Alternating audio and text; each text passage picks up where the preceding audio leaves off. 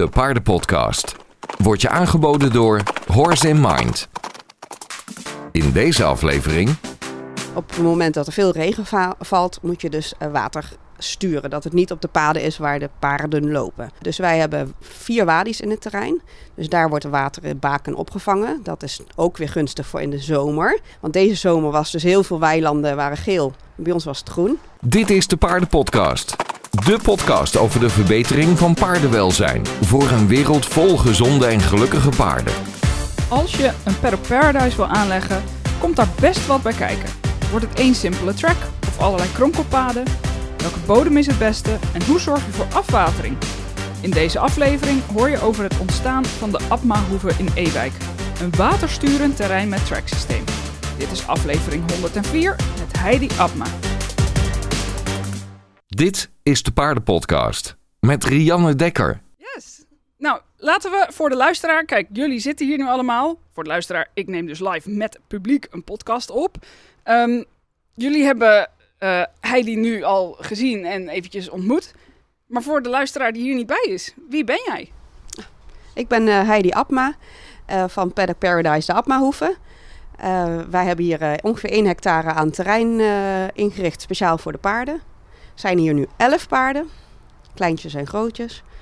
Ehm, ja, wie ben ik verder? Ik ben eh, 44, getrouwd met eh, Henk. Eh, we wonen hier sinds 2017. En vanaf 2019 zijn we ongeveer echt, echt officieel Paddock Paradise aan gaan leggen. Daarvoor deed ik het met prikpaaltjes. Ehm, en kwamen we erachter dat, nou ja, goed, we zitten op kleigrond hier, dat dat niet werkt in de, in de winter en in de herfst. Ja. Nou ja, aldoende leer je. En ga je dus eh, ontdekken dat, eh, nou ja, bijvoorbeeld, eh, we brengen snippers op van hout. Nou, dat is ongeveer drie maanden, dan zie je er niks meer van. Ehm, ik ga heel snel, denk ik. Hè? Nee, ja, ik, ik laat jou ratelen totdat ik een, een, een, een vervolgvraag heb natuurlijk. Want je bent in 2017 hier komen wonen. Had je toen al gelijk paarden erbij ook? Ja, Zijn twee. die zijn gelijk mee verhuisd? Ja, ik had een paard die ik eh, eh, al op het oog had. Die heb ik van Henk gekregen.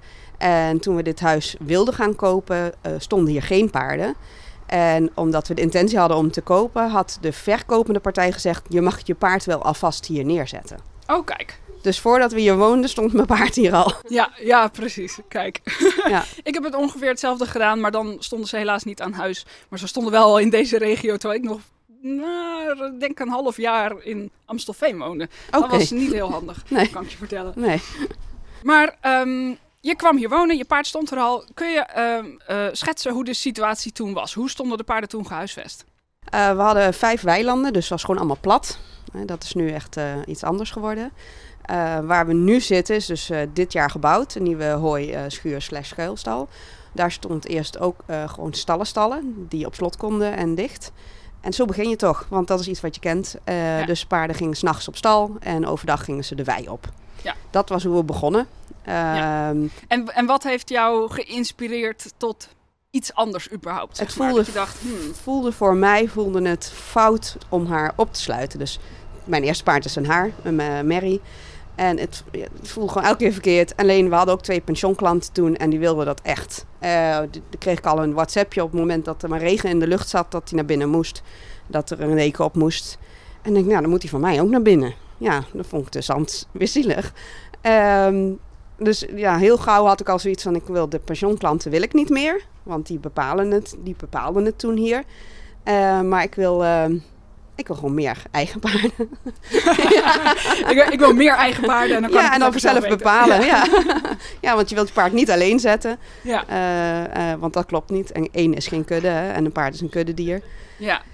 Eh, en zo heb ik dus nummer twee opgehaald. Gratis mogen ophalen de, toen de tijd. Omdat zij een blessure heeft. Ze heeft haar heup gebroken gehad. Heeft een jaar in revalidatie gestaan. En uiteindelijk heeft het meisje te horen gekregen dat het gewoon niet meer goed ging komen. Ja. En daar niet meer op gereden kon worden. En dat ze nou rijp voor eh, de slacht werd toen gezegd tegen haar. Nou, dat was helemaal overstuur.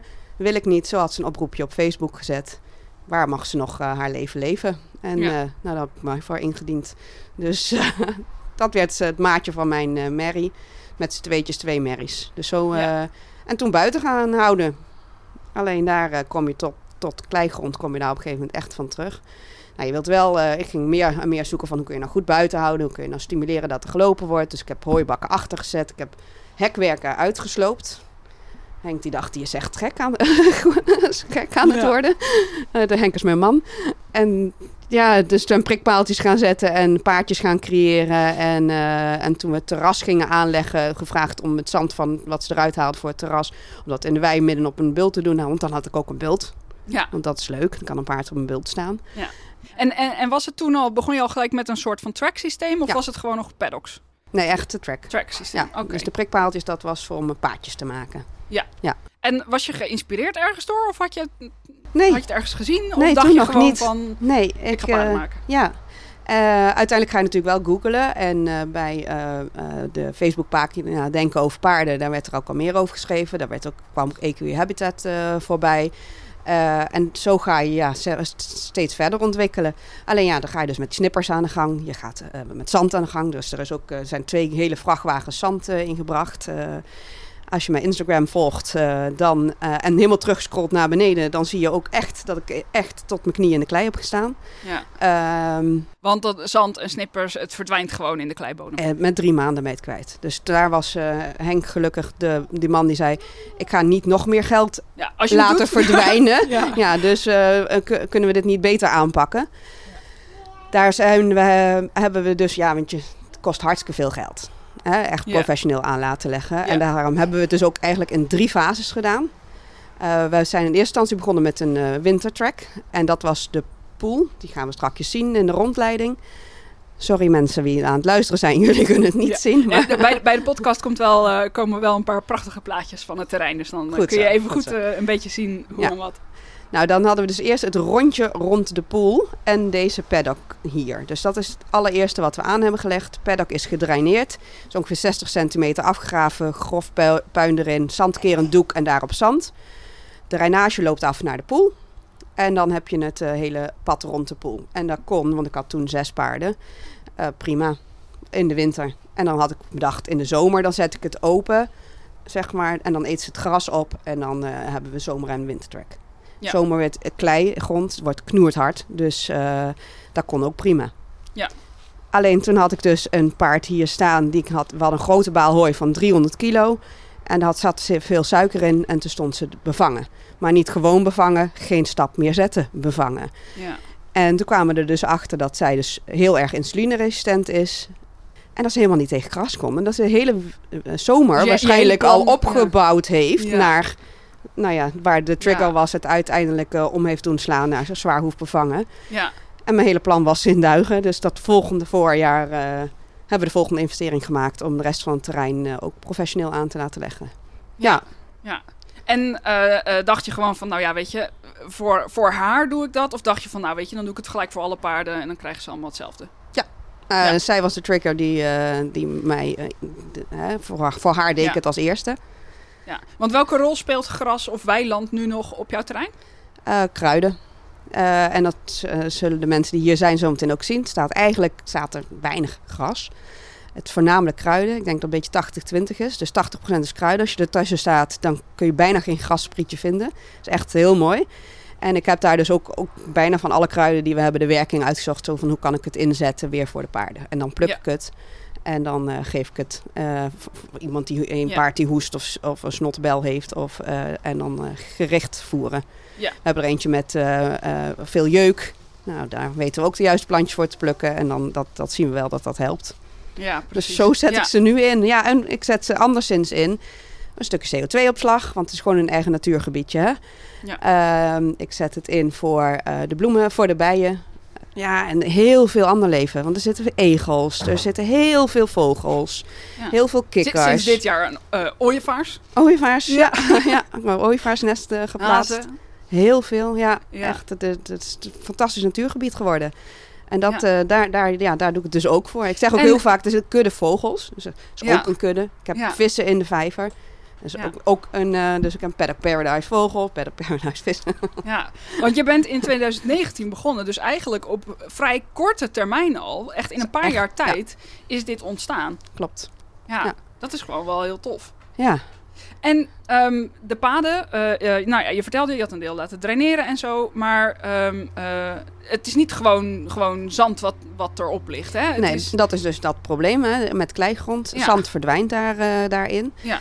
Ehm, dus wat moet je doen? Op het moment dat er veel regen va- valt, moet je dus eh, water sturen. Dat het niet op de paden is waar de paarden lopen. Hè? eh, dus wij hebben eh, vier wadi's in het terrein. Dus daar wordt water in baken opgevangen. Dat is ook weer gunstig voor in de zomer. Want deze zomer was dus heel veel weilanden waren geel. Bij ons was het groen. ja, en dat is gewoon omdat we de hele winter het water opgevangen hebben, eigenlijk in die wadi's. En het zit hier gewoon al in de grond verzameld. Ehm, de paden liggen een heel klein beetje bol. Eh daar ligt eerst grof puin op en dan fijn puin. En dat is allemaal aangetrild. Ehm, En die blijven daardoor ook droog. Eh, op het moment dat het regent zie je kleine watervalletjes de paden af. En dan Ja. eh, verzamelt het zich in de wadi's. ja. Want de, de paden die liggen dus een beetje bol, zodat het er afstroomt. Ehm, maar de paden die liggen ook wat hoger, hè? Dan Ja, gewoon Alles ligt, eh, ja, er, ligt, eh, er zit hele, heel grote variatie in. Dus we hebben een verloop van ehm, de, de poel, die zit eh, zeg maar twee meter onder maaiveld. Ja. Dat zul je zo meteen ook wel, eh, wel zien meer. eh, en of misschien met de beelden die je dan bij de podcast kunt zien. Eh, en het hoogste punt is een beetje zes meter boven maaiveld. Dus er zit heel veel hoogteverschil in het terrein. En dus sturing ook. Dus het achterste deel komt ook bij de poel uit. Als er echt heel veel regen valt, gaat er ook een buis onder de track door. En dan komt het dus naar de poel gestuurd. En voor de rest eh proberen we het in de wadiestand te bewaren. Maar dat verdwijnt door met een dag of twee, drie. Dan zijn die wadi's weer droog. Ja. En dan, eh, maar goed, dat zit dan in je grond. Zo, eh, zo benader ik het. Ja. Ja. En eh, ehm, ik weet niet of ik het onthouden heb of dat je het net verteld hebt. Maar er ligt puin op je paden, hè? Ja. Hoe, hoe ging dat met, met de paarden? Was dat gelijk oké? Of hadden de paarden last van hun voeten? Of hoe is dat verlopen? Eh, heel wisselend. Eh, ik heb, eh, als ik een paard hierheen haal, ik ben van ijzerloos. Dus ik rij bitloos, maar ook ijzerloos onder de voeten. Er wordt ook niet met sporen en dergelijke gereden. En de mensen die hier hun paard stallen weten dat ook. Dus dat is mijn voorwaarde om hier te komen. Alleen als een paard hier komt, komt kan hij ook wel eens net van de ijzers afgehaald zijn. Omdat Ja. ze heel graag hierheen willen komen. Of ik koop zelf een paard en die staat op ijzers voordat hij komt. Die, die paarden die lopen in eerste instantie eh, echt alsof ze op vuur lopen. Zo gevoelig, echt. Ja, die moeten echt eraan wennen. Ehm, die hou ik ook in eerste instantie in de bak. Eh, eerst maar even weer wat eh, weefsel opgroeien, om het maar zo te zeggen. En dan Ja. vaak worden ze namelijk, sorry eh, Smit, maar die bekappen te kort. eh, voor eh, net naar de ijzers af en dan hier op dit terrein. Ze moeten het eigenlijk ietsjes langer houden, want het terrein geeft ook slijting. Ja. Dus die helpt ook mee met een goede hoef, hoef, hoefgezondheid. Ja. ja. Ja. Dus hou maar een heel klein beetje lengte op het moment dat je van de ijzers afhaalt, want het terrein doet de rest. Ja. Ja, dus nu, ik heb er nu ook eentje in de bak staan, die is nu net nieuw. Ik had er al tien, nu zijn er dus elf. Kijk, En die is daar ook, want die kan, niet, die kan nog niet goed op het terrein lopen. en hoe pak je dat dan aan met het wennen? Bouw je dat gewoon langzaam op? Of gaan ze nog op hoefschoenen? Of hoe pak je dat aan? Ja, langzaam opbouwen. Ja. Ja. ja en ehm, ja, weet je, dat is het mooie. We hebben natuurlijk keuzemogelijkheid. Dus eh, er zijn een aantal zandplekken, er zijn eh, ja, paden. Ehm, je, ze kunnen kiezen om, te, om op het zachte te staan, maar ze kunnen ook kiezen om op het harde te staan. Eh, we hebben nu besloten dat we de bak erbij nemen straks in het terrein. Dus eh, eerder ja. hadden we de bak eh, dicht. Maar dus toch wel een hoop vierkante meters en, en, en lekker zand en een rolterrein eh, om erbij te houden. En het wordt eens een keer drie, vier uurtjes in de week gebruikt voor te rijden. Nou, dan bonjour je de paarden er even uit. Ja, dus precies. ja, Ja, dan, ja. ja. Dus gaan we, het, gaan we het erbij gebruiken. Dus dan is er nog meer liggen en Ja, zacht staan mogelijkheid. Ja. Ja, precies. En soms zie ik wel nou ja, ontwerpen waarbij er wel mooie paden zijn, maar die eigenlijk weinig gebruikt worden, omdat er nog steeds maar op een paar plekken gevoerd wordt. Ehm, hoe pak jij dat aan? Hoe stimuleer jij het, het lopen op alle verschillende plekken hier? We hebben eh, in totaal tien plekken waar gevoerd wordt. Ehm, we hebben elf paarden. Eh, het, er zit gewoon een variatie in eh, verhouding bij de paarden. Dat maakt ook dat als er bijvoorbeeld paarden helemaal achterin staan te eten... en er komt iemand anders aangelopen die net iets hoger in rang staat... ja, dan gaan ze weer aan de wandel. Dus dan, zijn ze weer, dan is dat groepje weer weg. Er zijn ook echt wel kuddes in de kudde. Dus eh, groepjesvorming. Ja. Twee die altijd samen staan te eten, drie die altijd samen staan te eten. En ook Ja. op die manier zich over het terrein bewegen. Water is hier rondom stal. Eh, dus ja, je, ze moeten. Want eh, het is niet, staat niet naast elkaar, Nee, eten en drinken. Ja. Ja. En Tof. ze worden dus door de ander doorbewogen. Dus er Ja. wordt gewoon... Er is, Ja. dat is ook heel erg grappig. En ik weet niet of dat iemand het boek kent van Jamie Jackson, Paddock Paradise. Eh, hij zegt ook, paarden in de natuur, die spelen. Dat is echt een soort gekke vijf minuutjes, wat je ook wel je hond en je kat wel eens, wel eens ziet gebeuren. Die ro- rausen ze ineens door je woonkamer heen. Paarden hebben dat ook. En dat hoef ik heb het in het begin heb ik het gestimuleerd. Dus dat ik eh, de bak openzette en dan even eh, met een sweep, eh, eerst met fluitje kwamen ze allemaal spelen. En een rondje rennen door de bak. En soms moest ik even met, met een koetsiersweepje even een beetje reuring maken. En dan ging alles nog meer rennen. En dan ineens vloog het de, de track op. En dan was het rondje aan het rennen. Nu doen ze het zelf. En dan zijn ze ineens, ja, we dolle vijf minuten. En dan zijn ze rondjes aan het rennen. Dus En- wordt gewoon, dat gebeurt gewoon. Dat is natuur. En je hebt er nu elf.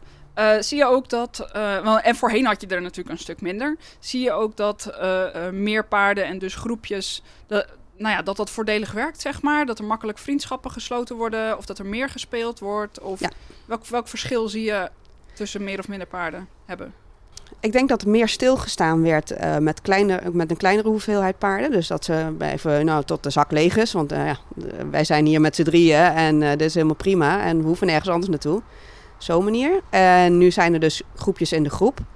En dan beweegt dat zich ook van, eh, ja, dan is het op een gegeven moment denken ze gewoon van, ja misschien, want die staan daar. Dus een beetje visualiseren dat ik, wat ik denk dat ze denken, want dat weet je natuurlijk niet. Die staan daar, misschien is het daar wel lekkerder. Ik ga eh, eens even kijken en dan heb je weer beweging. Dus ik geloof dat dat eh, echt wel Ja. toebrengt aan, aan veel beweging.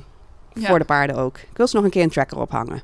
Kijk, Ja, daar ben ik wel ook wel benieuwd naar. Hoeveel hoeveel kilometers er eh, ja. precies. Ja. En ehm, hoe zit het qua hoeveelheid werk? Want er wordt vaak gedacht natuurlijk dat bijvoorbeeld een Paddock Paradise of veel verschillende voerplekken, dat dat, eh, nou ja, flink wat werk is. Luister ook. hoeveel, hoeveel tijd ben je eraan kwijt? Nou, ik ben zo'n beetje 2,5 uur bezig voor het hooivoeren. Eh, dan, eh, ik vul 30 eh, zakken en een grote groene zak, zeg maar. Daar gaat een halve baal in. En dat loop je uit. Dus per voerplaats hangen zes zakken. Per paal hangen drie zakken. Dus daar ben ik een beetje zo'n 2, 2,5 uur mee bezig. En dat is even zo met de mestronde. Dus je hebt zo'n beetje vijf uur echt werk, werk. Gelukkig hebben wij hier afgesproken dat eh elke, elke pensioenklant één taak minimaal moet overnemen. Dus dat betekent of een voerronde of een mestronde. En ik heb eigenlijk alle, alle mestrondes nu uitbesteed. Dus zeven dagen lang doe ik geen mestronde. Ja. Alleen als iemand ziek is, ja, Ja, dan, eh, dan wel. En dan doe ik het samen, meestal samen met Henk. En dan zijn wij sneller klaar hoor. Dan ben je met eh, Ja. anderhalf uur eh, heb je hem erdoor gedouwd. Maar Ja. met z'n tweeën verrammelen. Ja, en bijvoorbeeld op de zondag hebben we, hebben we ook, heeft één, één pensioenklant samen, doet samen met de ouders eh, alles. Dus dan doen zij de voer en, eh, en het mesten. Oh, dat is en wel lekker. dan heb ik uit, heb ik vrij. uitslapen. Ja, ja, ja, ja, dan kun je een weekend eh, of op zaterdagavond zeggen van zullen we hier blijven slapen Ja, of zo. ja, precies. want op zondag is het geregeld. Ja. Wat zou je nog willen creëren hier? Of willen veranderen? Nou, dat, ik heb het in drie fases gedaan. Ik had twee fases nu net verteld. De derde fase is eh, toen we een nieuw paard introduceerden, kwamen we er eigenlijk achter dat we één stuk op het terrein dat dat af te sluiten was door een paard die een paard opjaagt. Dus we hadden voor één rondje en achter de bak langs een pad en dan kon je er op die manier bij komen. En toen kwamen we er eigenlijk achter dat is helemaal niet handig. Want de paard die dus eigenlijk haar, hij was zijn merries aan het beschermen. Dus was continu hem aan het wegjagen naar voor. Dus die stond hij voor. En hij hield dat pad in de gaten. Als die Oh, ja. eh, zich daar weer overheen beweegt, mag hij die weer terug. Dus ging hij weer jagen en dan was het ook weer klaar. Dus op het moment dat hij voor Ja. stond, was het goed. Denk, ja, dan moet ik toch iets mee. Dus toen heb ik een pad bedacht voor de bak, wat origineel gewoon, zeg maar, mensenterrein was, om het dan maar zo te zeggen. Ja. En heb ik daar poorten opengezet en ik heb eh, eh, wat eh, aanhangwagens tussen de, tussen de verschillende schuren gezet en een paar pallets. Zo van, nou, even testen. Of het werkt. Ja, testen. Dus toen kon hij het niet meer opsluiten. Dus dan kon hij weer heel makkelijk terug naar het achterterrein. En het was denk ik eh, ongeveer een halve dag. En toen was het jagen opgehouden. Dus toen dacht ik, dit is eh, de oplossing.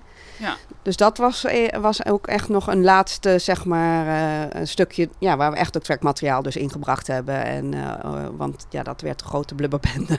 Ja. ja. En dan zag je weer, waarom heb ik het ook weer gedaan? Weet je wel? Ja, precies. precies. Ja, ja, ja. Dan word je er weer even aan herinnerd. Ja, wat het was toen. En wat komt er nog?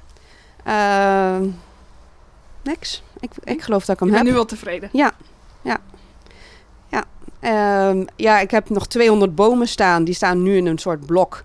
Die wil ik als windbreker en zonnescherm zeg maar, neerzetten aan de zuidkant van trackgedeeltes.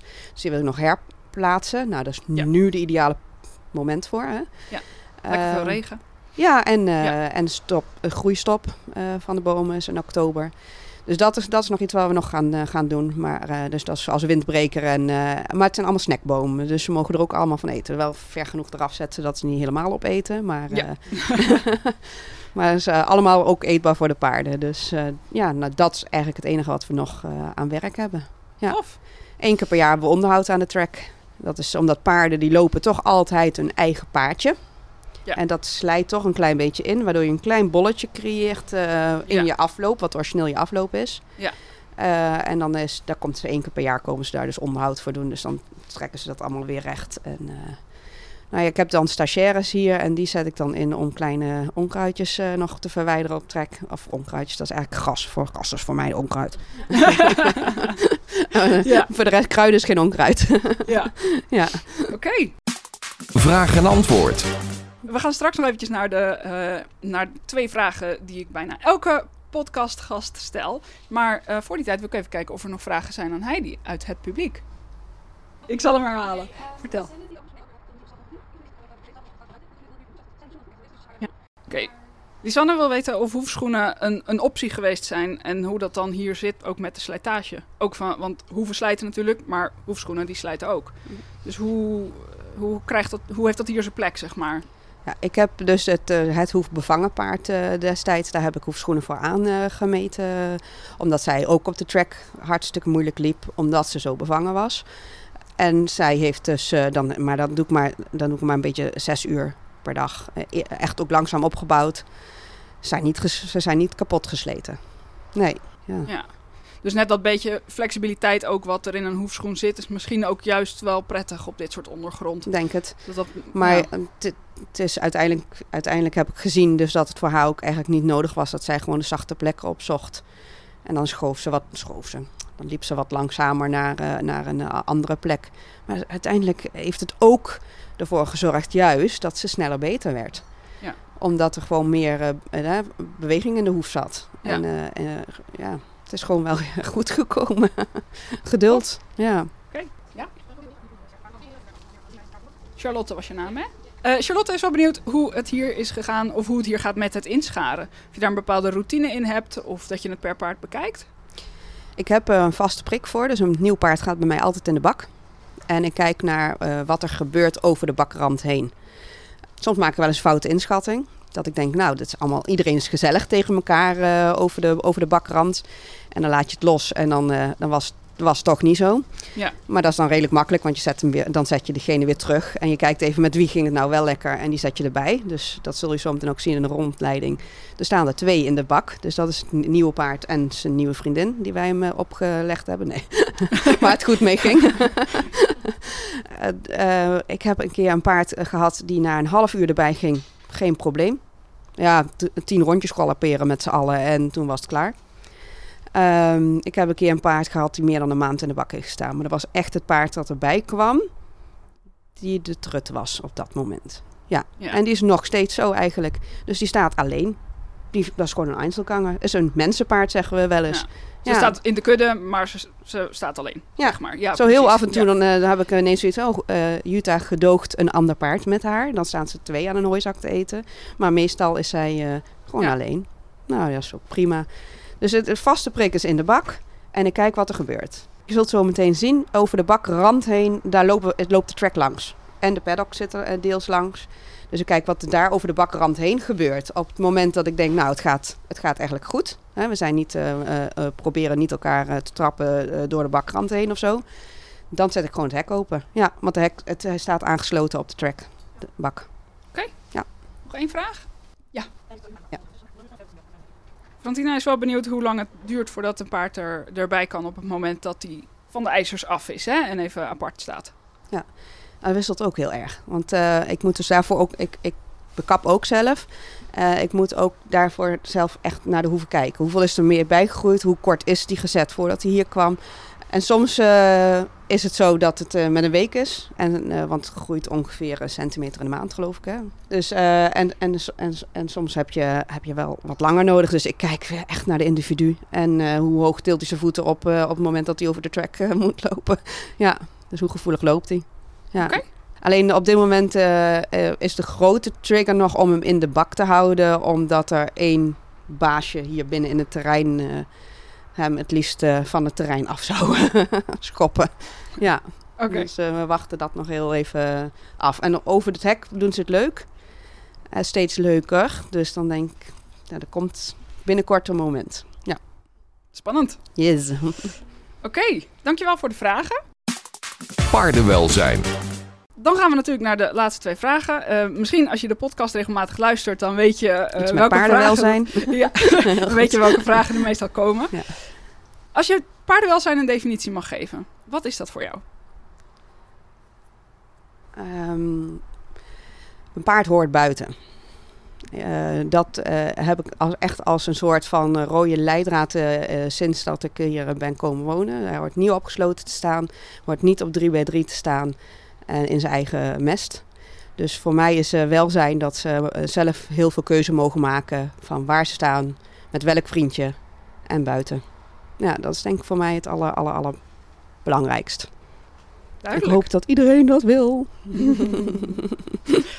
en als je nou um, tien jaar in de toekomst kijkt, hoe hoop jij dat de paardenwereld er dan uitziet? Ja, ik denk dat er heel, ik hoop dat er een heleboel natuurgebieden bijgebouwd zijn. Uh, uh, want zo voelt voor mij mijn 1 hectaretje hier zo uh, als een, een, nieuw natuurgebied. alleen dan leven daar de paarden in. Dus ik hoop dat ook, ook overheid en dergelijke dat gaat zien dat dat misschien wel een oplossing is van heel veel problemen die er zijn. Idem dito met stikstof en met CO2. CO2 wordt super mooi opgeslagen in zo'n soort natuurgebied. Ja paarden niet in hun eigen mest en uh, urine combinatie hebben staan op uh, stalbodem, heeft minder uh, stikstof. Dus ook wij produceren minder stikstof dan een stalpaard produceert, of per paardeenheid. Dus dat is ook een oplossing. Dus ja, ik hoop dat, dat over tien jaar gewoon veel natuurgebieden bijgebouwd zijn voor paarden in deze combinatie. Ja. Ik, ik ben benieuwd, we gaan het zien. Dankjewel. Alsjeblieft.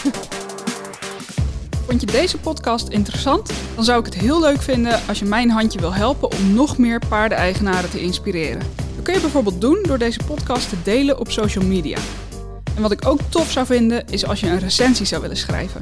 Dat kan via jouw podcast-app of via het kopje recensies op de Facebookpagina van Horse Mind. Dankjewel en tot de volgende keer.